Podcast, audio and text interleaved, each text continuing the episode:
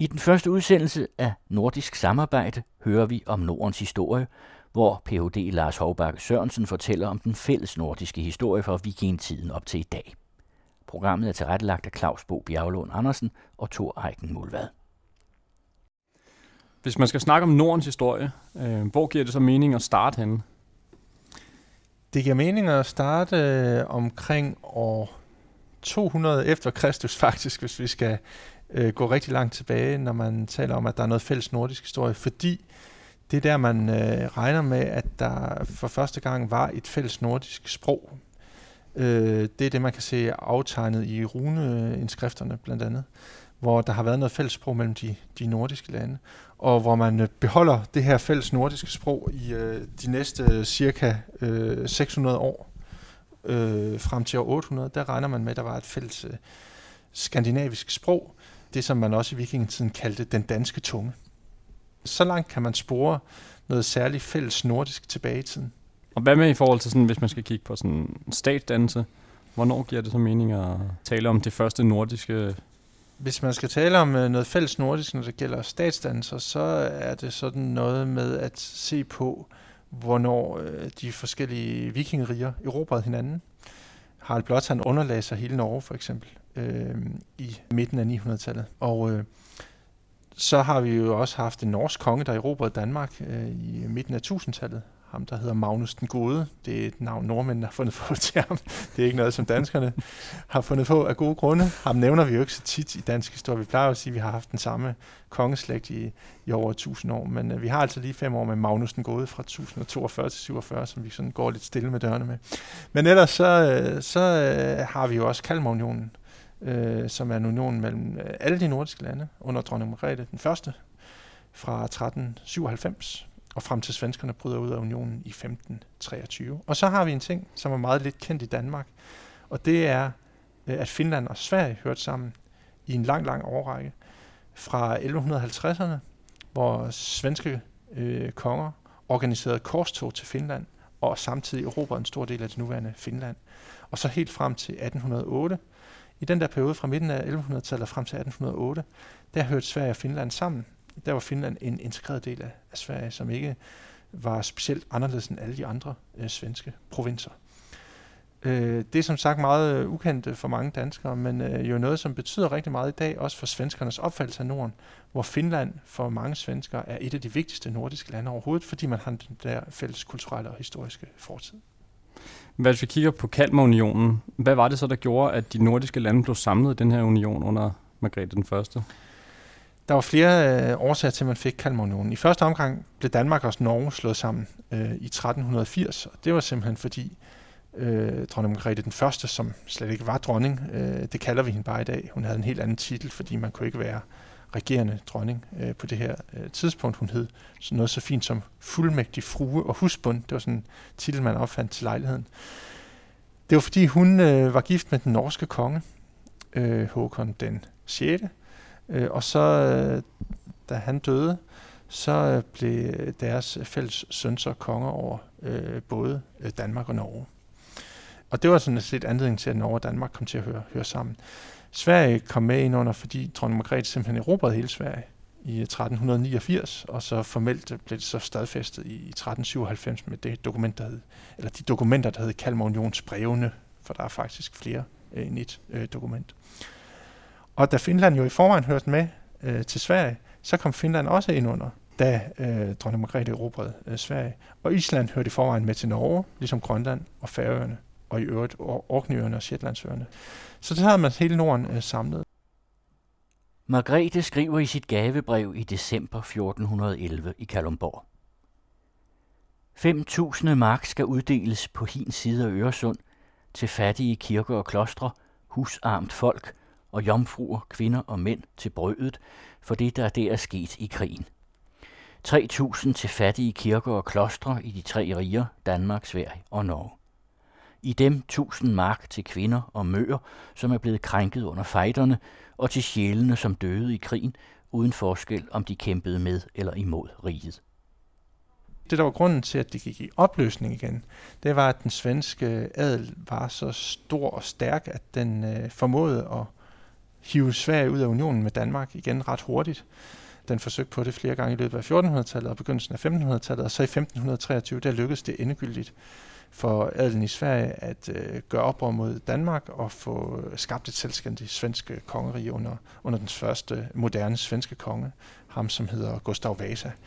Nordmændene derimod, de lykkedes aldrig med at bryde ud af unionen med Danmark, fordi der var ikke en stor gruppe i Norge af rige og stærke adelsfolk, som havde militær og økonomisk kapacitet til at, at, at bryde ud af, af unionen med Danmark. Så der blev Danmark og Norge så samlet under danske konger øh, i 400 år, fra 1380 og så helt frem til 1814, hvor der skete nogle forskellige andre ting i forbindelse med Napoleonskrigen, der så gjorde, at Danmark og Norge blev, blev adskilt.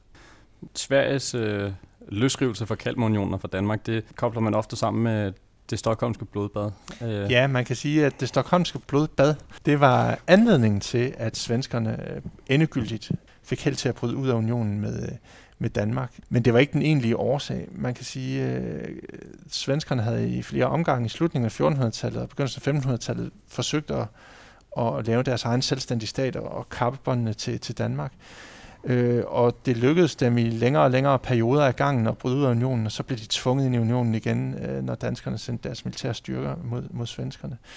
Men til sidst så var de danske konger så desperate efter at fastholde Sverige i unionen, og havde så svært ved at gøre det, at Christian den anden, den danske konge, i 1520, han øh, henrettede op imod 100 af de ledende svenske adelsfolk og, og ledende folk fra borgerskabet i Stockholm.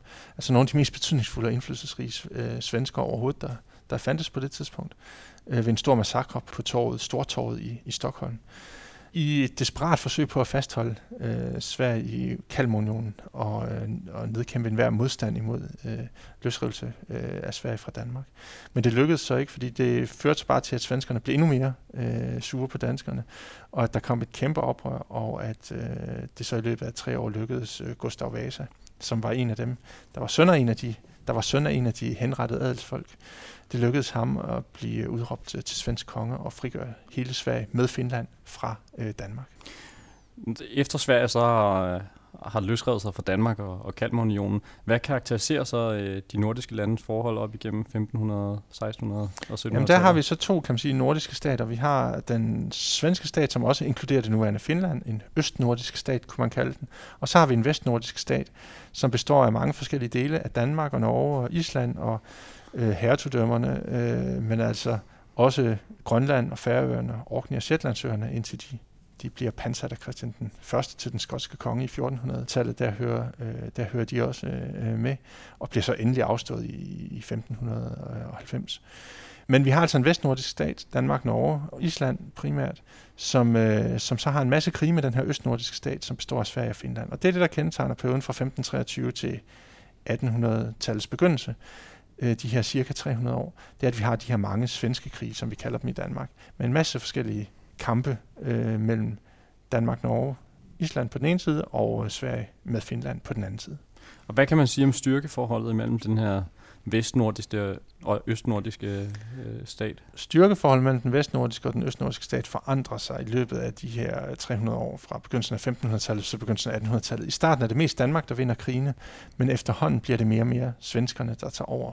Og det er der mange grunde til. En af grundene er, at øh, Sverige i højere og højere grad øh, får mulighed for at udnytte de økonomiske ressourcer, der ligger i, at man har en masse mineraler i undergrunden. Man kan producere jern for eksempel, som jo er godt både til at producere våben til sig selv, men også som er en efterspurgt vare, som man kan eksportere til andre lande. Og derfor bliver Sverige et rigere og rigere land, som har mere og mere mulighed for at opbygge et stærkt, stærkt militær og altså vinde de her krige mod, mod Danmark.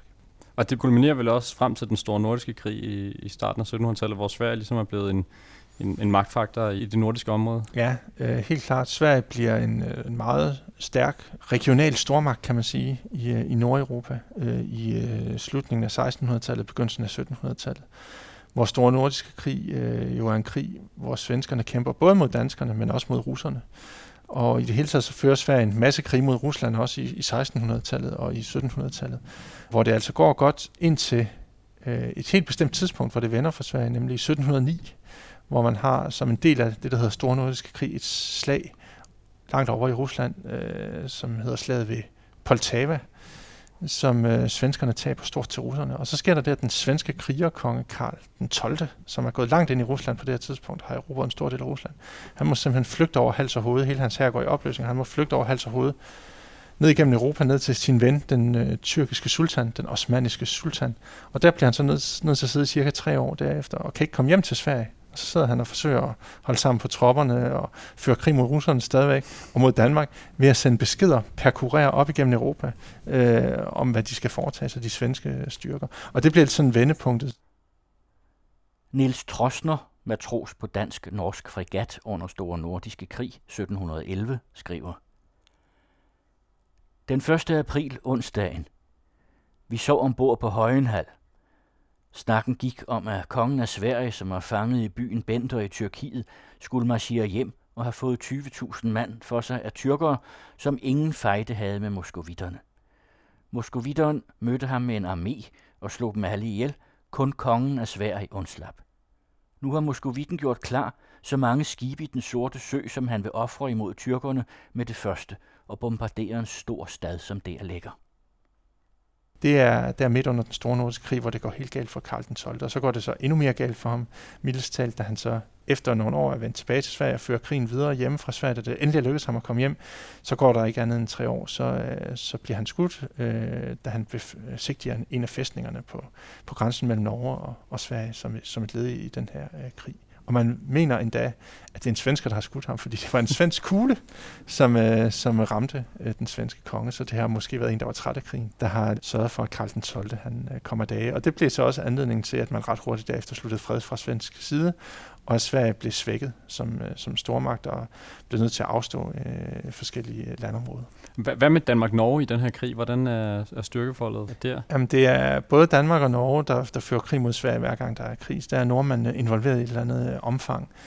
Men meget af store nordiske krig, der går det ikke særlig godt for Danmark. Det går ikke særlig godt på landjorden. Altså man forsøger, man har planer om, at man vil generobre Skåne, som man, man ellers har tabt i, i 1658. Der tabte man Skåne, Halland og Blikkinge blandt andet. Og det, øh, det prøver man at generobre der under Store Nordiske Krig i begyndelsen af 1700-tallet, men det går ikke ret godt. Dem, der, der det virkelig går godt for, det er sådan set nordmændene, og det er flåden, og det er øh, især flåden under ledelse af, af Tordenskjold, som han kommer til at hedde Peter Vessel. Det er sådan set ham, der vinder alle de slag, som Danmark Norge vinder. Det, det er søslag. Øh, fordi som sagt, krigen på landjorden, det er ikke, der er ikke noget specielt over på for, for, for Danmarks Norges vedkommende. Når vi så bevæger os op til 1800-tallet, så sker der jo noget nyt i forholdet mellem øh, Danmark, Sverige og Norge, hvor øh, de, de før har haft mange krige mm. med hinanden. Ja. Hvad, hvad er det, der sker i den her periode? Jamen, der, der kommer en periode, hvor der er fred i, i mange år for første gang, fra 1720, hvor man får fredslutning efter nordisk, store nordiske krig, og så frem til, til Napoleonskrigene begynder, hvor Danmark og Sverige så bliver involveret i begyndelsen af 1800-tallet og, og kommer til at kæmpe på hver sin side. Men der er en 80-årig periode der fra 1720 til 1807, hvor Danmark ikke er i krig og hvor vi altså pludselig ikke har den her krig med svenskerne, men der er ikke noget egentlig sådan større samarbejde mellem Danmark og Sverige, men vi er bare i det mindste ikke i krig med hinanden pludselig. Og det hænger i høj grad sammen med, at både Danmark og Sverige er blevet svækket så meget i de foregående krige, at, at der ikke er overskud til at, at føre nye krige mod hinanden. Og i det omfang Sverige fører nye krige, så er det mere mod Rusland, som, som de prioriterer højere at føre krig mod. Men så har vi den der korte periode lige i begyndelsen af 1800-tallet, hvor vi er involveret i Napoleonskrigene, begge parter, og der er det så så uheldigt for Danmark, at vi holder med dem, der ender med at tabe, nemlig Frankrig og Napoleon, hvorimod øh, svenskerne har holdt med Storbritannien, og øh, det er så dem, der vinder, vinder krigen til sidst. Og det er så det, der bliver anledningen til, at hele det nordiske kort bliver ændret, øh, at hele Europakortet, men også kortet over Norden, øh, skifter karakter. I 1808, der erobrer russerne nemlig hele Finland fra Sverige, altså halvdelen af landet nærmest, bliver erobret af russerne. Da Sverige så samtidig er på den vindende side øh, i Napoleonskrigene i sidste ende, da krigene slutter der omkring 1814-15, så bestemmer stormagterne, at så skal Sverige jo have noget til gengæld for, for Finland, som de har tabt til Rusland. Og så bestemmer man, at det kan man jo så tage, passende tage Norge, som har hørt under Danmark, og give det over til Sverige, fordi Danmark har været på den forkerte side, altså den tabende side i Napoleonskrigene. Og så skal de straffes danskerne, og så skal svenskerne belønnes. Og så bestemmer man så hen over hovedet på nordmændene, at de skal flyttes over øh, og komme ind under Sverige. Og så får man en, en periode med en svensk-norsk union i 100 år, efter Norge har været union med Danmark i cirka 400 år, fra 1380, så fra 1814 til 1905, der får man en union mellem Norge og Sverige. Og øh, hvordan havde Norge det med det, at øh, de så gik øh, og var under svensk herredømme? Det havde nordmændene det ikke særlig godt med, og derfor forsøgte de også at øh, frigøre sig og lave en egen norsk stat, fordi øh, de var jo selvfølgelig ikke tilfredse med at blive skaltet og valgtet med på den måde. Nu bliver de bare pludselig pålagt at være under nogle andre. Så man lavede en for, norsk forfatning og oprettede et norsk parlament, det der hedder Eidsvoll-forfatningen, opkaldt efter en lille norsk by, der ligger lidt nord for Oslo, hvor man, hvor man besluttede de her ting. Så man øh, indførte en form for demokrati, det var ret vidtgående faktisk i forhold til, hvad man havde andre steder i Europa, øh, at man havde sådan et parlament, selvom der kun var 6% af befolkningen, der havde stemmeret til valgene til parlamentet, til Stortinget, som det kom til at hedde, så var det meget, øh, så var det meget vidtgående i forhold til, hvad man havde mange andre steder i Europa. Det forsøgte man så at, at få en selvstændig stat, som var sådan delvis øh, demokratisk, men det ville svenskerne så ikke finde sig i. De havde fået tildelt Norge, så derfor så øh, slog de hårdt ned på det her forsøg på at lave en selvstændig norsk stat og sendte militæret ind og bankede nordmændene på plads i den union, som stormagterne havde bestemt, at øh, Norge skulle være i sammen med Sverige. Og det skete i løbet af nogle få måneder, der i løbet af foråret og sommeren 1814. Var nordmændene var de mere utilfredse med at være sammen med Sverige, fordi perioden under Danmark kalder de også øh, 400 års natten. Ja, øh, altså de var i hvert fald utilfredse med, at nu skulle de, øh, nu skulle de igen ind under en ny fremmed magt. Det ser man tit i europæisk historie, at når man pludselig kommer ind under nogle nye, nogle andre end dem, man har været under, øh, så, så sker der øh, det, at der kommer et, et oprør, en nationalisme og et ønske om at få en selvstændig stat, især når det sker der i, i, i øh, slutningen af 1700-tallet, begyndelsen af 1800-tallet, hvor nationalismen generelt er på fremmarsch. Hvad kunne andre eksempler var helt kort være på, øh, på det? Ja, for eksempel, øh, hvis vi skal tage et andet nordisk eksempel, da man under Napoleonskrigene pludselig øh, får den situation, at, at Rusland har erobret hele Finland, Finnerne, de har aldrig gjort oprør mod svenskerne, de har bare opfattet sig som svensker indtil det tidspunkt.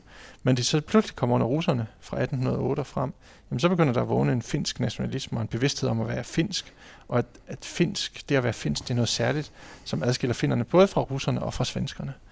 Og derfor så øh, kommer der noget oprør mod russerne i slutningen af 1800-tallet, da den her finske nationalisme har vokset så stærkt nok til, at det kan, kan lade sig gøre. Og øh, da det så lykkes i forbindelse med den russiske revolution i 1917 for finnerne at gøre sig selvstændige fra Rusland, så har de ikke på det tidspunkt ønsker om at blive svenskere igen og komme ind under Sverige. Så vil de have deres egen finske stat. Så det er sådan et andet rigtig godt øh, eksempel på det fra, fra den del af Europa. Når vi så bevæger os lidt længere op i 1800-tallet, så begynder der også at opstå sådan en skandinavisme, ja. øh, hvor at man ja. lige pludselig har været øh, ligget i krig med hinanden i, i lang tid. Øh, hvad kendetegner den, og hvad er årsagen til, at den kommer?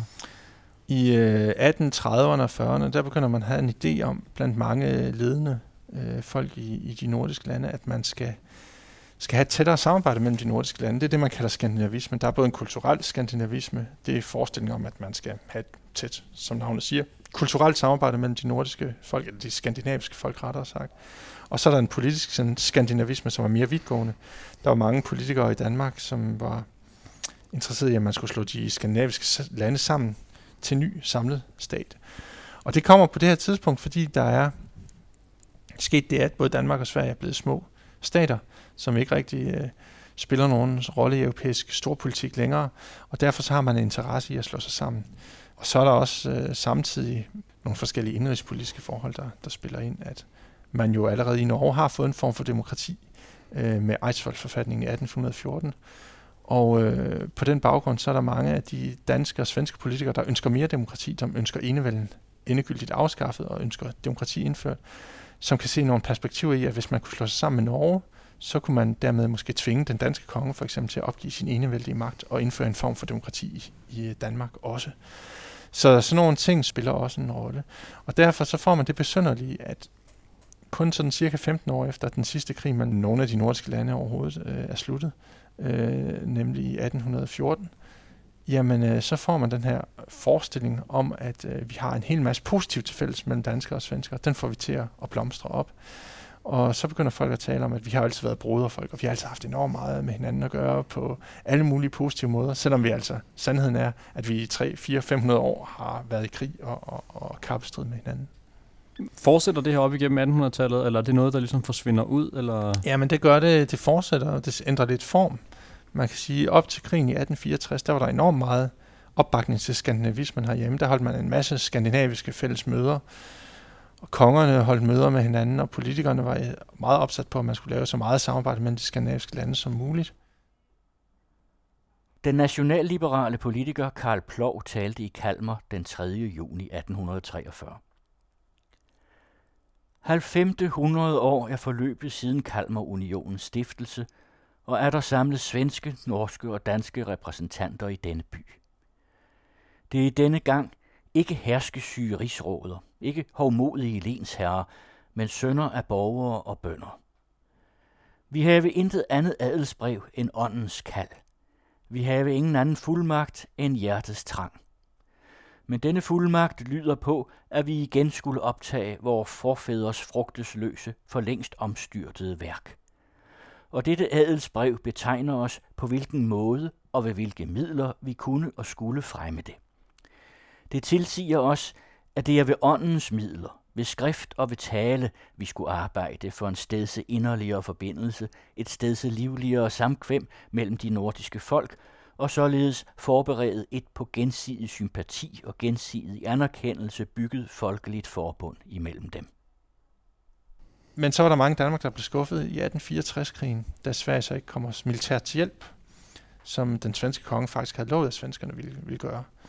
Øh, det blev ikke til noget med en officiel svensk støtte til Danmark i krigen mod de tyske stater, Preussen og Østrig i 1864. Der kom kun nogle frivillige svensker og nordmænd øh, og hjalp øh, Danmark i den krig. Og derfor så blev der lagt en dæmper efter det tidspunkt på, på skandinavismen.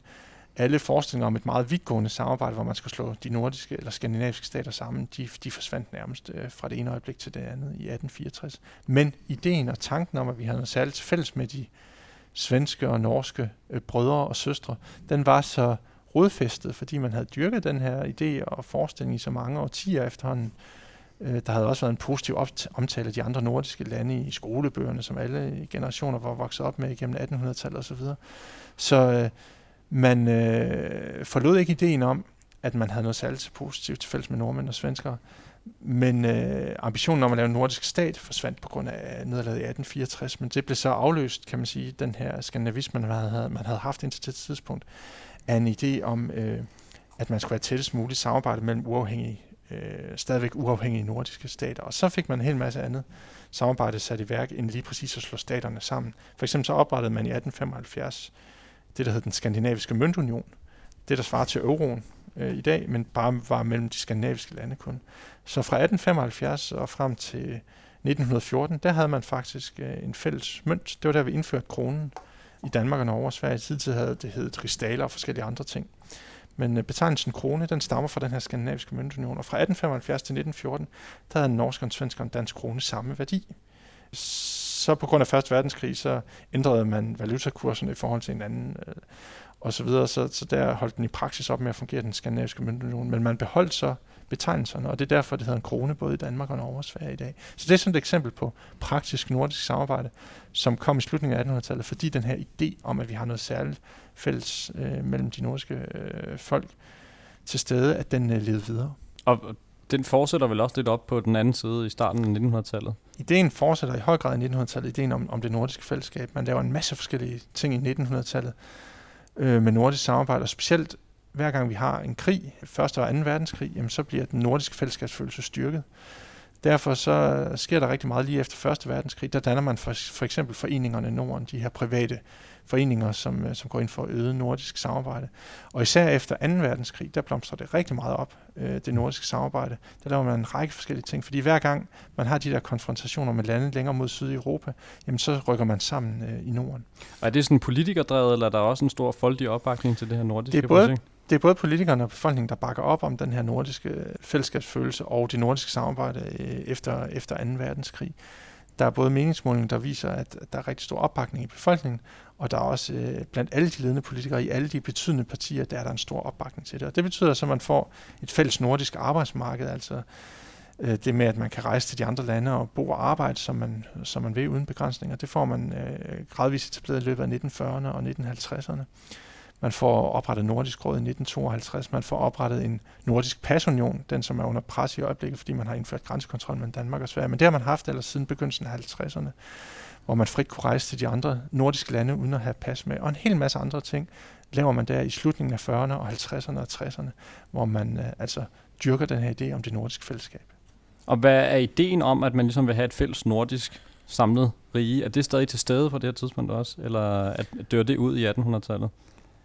Altså ideen om, at man øh, vil have en fælles nordisk stat, den forsvinder med 1864, og så kommer den kortvarigt ind i billedet lige i slutningen af 2. verdenskrig, lige omkring Danmarks befrielse i 1945, der er der nogen i Foreningen Norden, der arbejder for, at man faktisk skal lave et Nordens forenede stat og en ny statsdannelse. Men det er ikke noget, der generelt er tilslutning til, hverken blandt politikere eller befolkning. Der vil man gerne køre videre med nationalstaterne, men så lave et meget, meget tæt samarbejde mellem de, de nordiske lande. Hvad kendetegner så det nordiske samarbejde efter 2. verdenskrig? Det, der kendetegner det nordiske samarbejde efter 2. verdenskrig, det er, at øh, det adskiller sig meget fra det europæiske samarbejde med hensyn til, hvad der er årsagen til, at det kommer. Det nordiske samarbejde med etableringen af nordisk fælles arbejdsmarked, øh, med etableringen af en pasunion, med Nordisk Råds oprettelse osv. Det er alt sammen noget, der kommer der i slutningen af 40'erne og i 50'erne, på grund af, at man har et dybtfølt ønske om at lave noget sammen med de andre nordiske folk. Man føler, at man minder meget om hinanden, at man har meget til fælles, at samfundene ligner hinanden meget, man har den samme velfærdsstatsmodel, man har den samme øh, politiske kultur, man har en masse fælles kultur og øh, fælles historie øh, som baggrund for det her.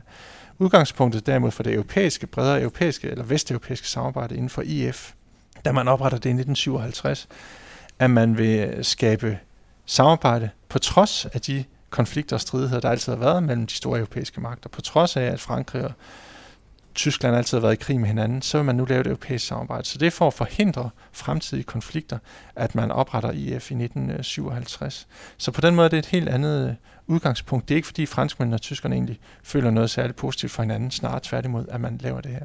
Og det gør også, at det nordiske samarbejde får en anden karakter, og at man øh, får mere held med at få gennemført det hurtigere på mange øh, punkter, så man i løbet af 40'erne og 50'erne får gennemført nordisk samarbejde øh, inden for områder, hvor der går en 30, 40, 50 år, inden man får lavet noget tilsvarende på europæisk plan. For eksempel pasunionen i 52 mellem de nordiske lande, hvor man frit kan rejse mellem landene uden at have pas med.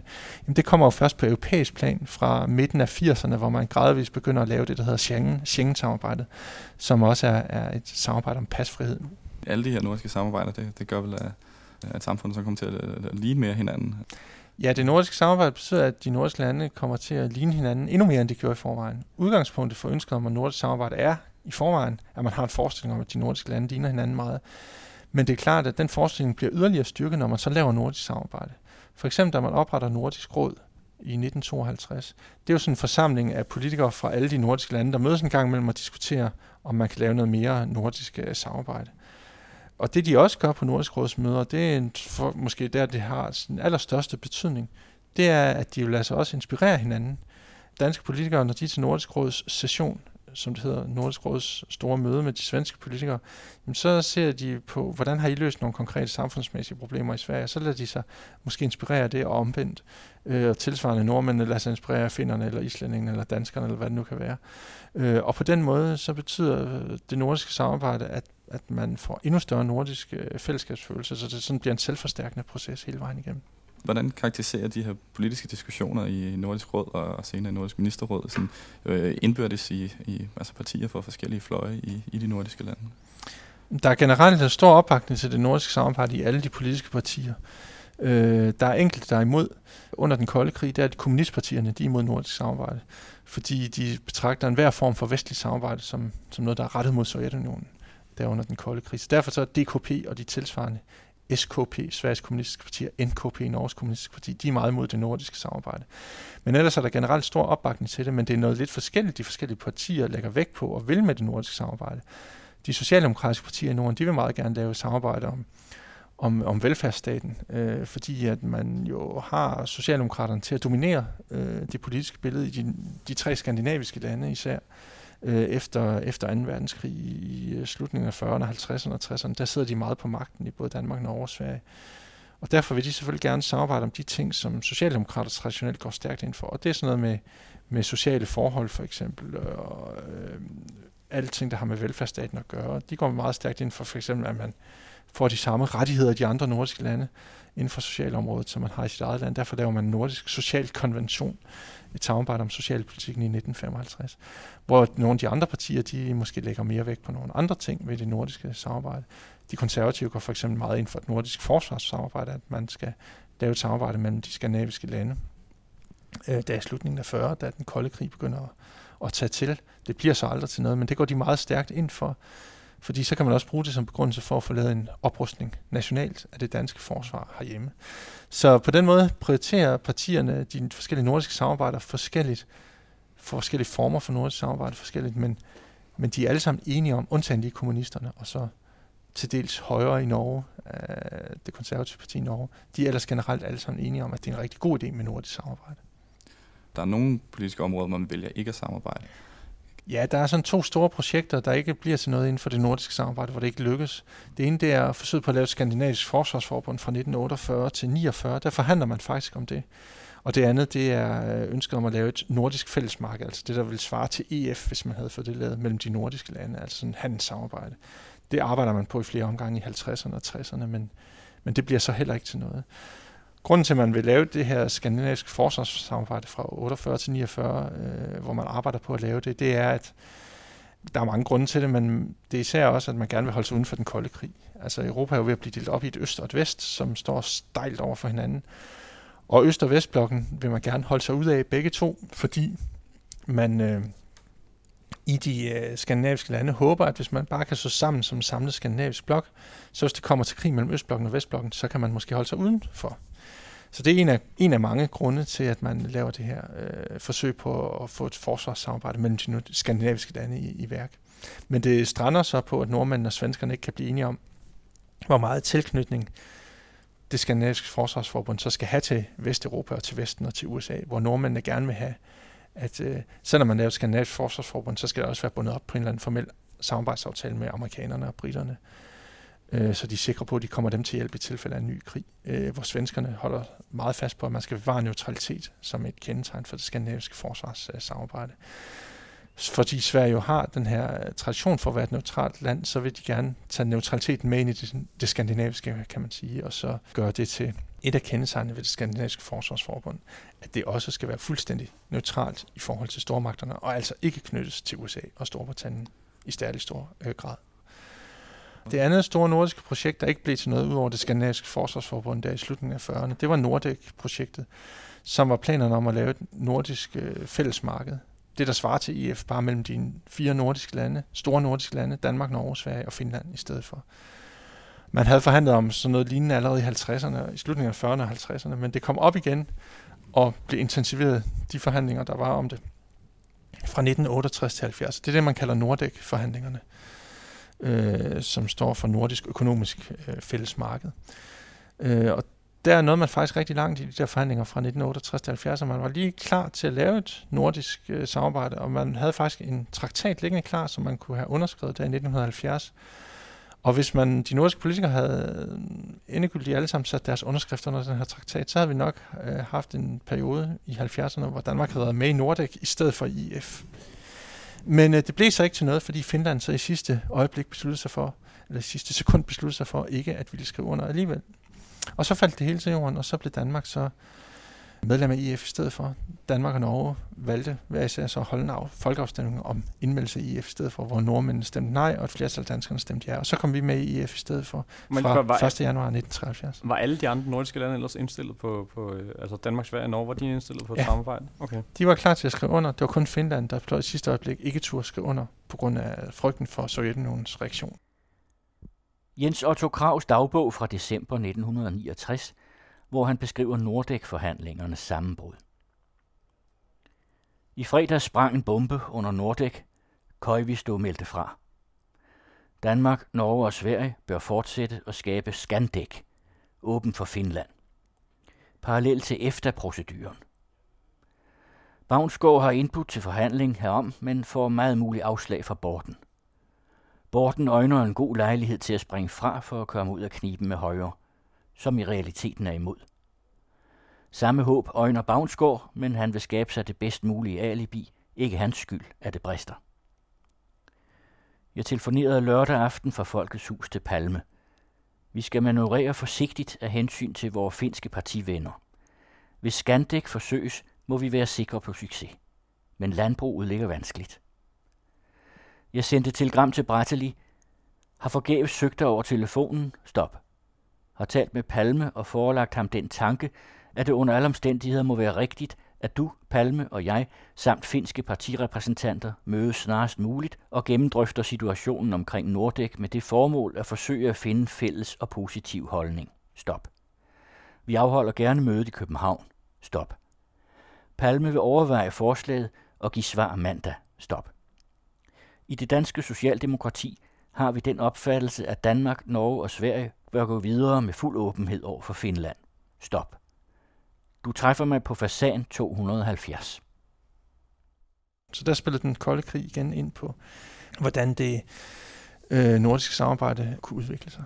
Kan man sige sådan, at den her neutralitetstanke, den så lever videre? Man kan godt sige, at der er sådan lidt neutralitetstendenser i de nordiske landes øh, udenrigspolitik og forsvarspolitik, også under den kolde krig. Fordi Danmark har sådan lidt nogle forbehold for at deltage fuldt ud i NATO-samarbejdet øh, langt op i, i tiden. Og man ønsker at have mest mulig afspænding hele tiden. Og Danmark bidrager ikke så meget økonomisk og militært til NATO, som, som mange andre lande vil gøre. Grunden til, at de får lov til det, det er, at vi har Grønland, som vi stiller til rådighed for amerikanerne med deres øh, militær, at de får lov til at være til stede på, på Grønland. Det er helt klart, øh, eller i Grønland, som det hedder i dag. Det er helt klart øh, en af grundene til, at Danmark så på andre måder får lov til at bidrage mindre til NATO-samarbejdet, end vi ellers ville gøre. Og det øh, er der et udbredt ønske om i Danmark, at vi skal slippe så billigt som muligt blandt mange af de politiske partier, øh, fordi man har den her øh, afspændingstankegang som noget, der meget præger især Socialdemokratiet og, og de radikale, som jo, jo meget sidder på magten i Danmark i, i den første del af, af efterkrigstiden. Vi er kommet med i EF og EU, ja. og det politiske er stoppet med, med, med den kolde krig. Ja. Hvad er der som forskellige veje? Hvad sker der med, med det nordiske, sådan, hvis man skal kigge helt øh, på den nære historie nu? Man kan sige, at fra, fra 1973 og frem til 1990, der var det umuligt at diskutere øh, forskellige former for politisk samarbejde, stort anlagt politisk samarbejde mellem de nordiske lande, fordi den kolde krig og det, at Danmark var kommet med i EF, det gjorde, at man kunne ikke samarbejde hverken om markedspolitik, altså handelspolitik, eller om øh, forsvarspolitik. Øh, så der blev man nødt til kun at i anførselstegn kun at samarbejde om forskellige kulturelle forhold. Det var typisk det var det, den periode, hvor man så begyndte at samarbejde om at tillempe sprogene til hinanden. Man oprettede et nordisk sprognævn for eksempel. Man samarbejdede også om sådan andre bløde politiske områder som miljøpolitik og sådan noget i Norden i 70'erne og 80'erne, men det begrænsede sig til det. Men efter den kolde krigs afslutning, der blev det så muligt igen at begynde at diskutere et, et mere vidtgående forsvarspolitisk og udenrigspolitisk samarbejde mellem de nordiske lande blandt andet. Der skete også det, at den kolde krigs afslutning gjorde, at Finland og Sverige kom med i EU. Så kunne man også lave noget samarbejde mellem de nordiske lande inden for rammerne af EU, som man ikke havde kunnet øh, før. Men øh, især det der med, at, at den kolde krig sluttede, øh, og at man derfor kunne begynde at diskutere forsvarspolitik mellem de nordiske lande igen, og fælles forsvars- og udenrigspolitik, det, det fik stor betydning og gjorde, at stats- og udenrigsministerne begyndte at mødes øh, jævnligt og, og begynde at forhandle om og koordinere forsvarspolitikken. Og det har man set flere resultater af i løbet af 90'erne og 2000'erne. Øh, fælles militære indkøb for eksempel af nyt udstyr osv. Men også for ganske, ganske nylig her, for, for få øh, dage og uger siden, er det jo kommet frem, at, øh, at Danmark og Sverige vil til at koordinere deres forsvarspolitik meget, meget mere, end de har gjort øh, tidligere, på grund af truslen fra, fra Rusland og Ukraine-konflikten, og øh, alle de forskellige ting, der sker i Europa i, i øjeblikket. Og det havde aldrig kunne lade sig gøre under den kolde krig, at Danmark og Sverige samarbejdede om de her ting, fordi der var man i hver sin lejr, så at sige. Danmark var i den vestlige lejr, Sverige var i neutralitetslejren under den kolde krig. Næste program i serien Nordisk Samarbejde handler om det folkelige og politiske samarbejde i det 20. århundrede.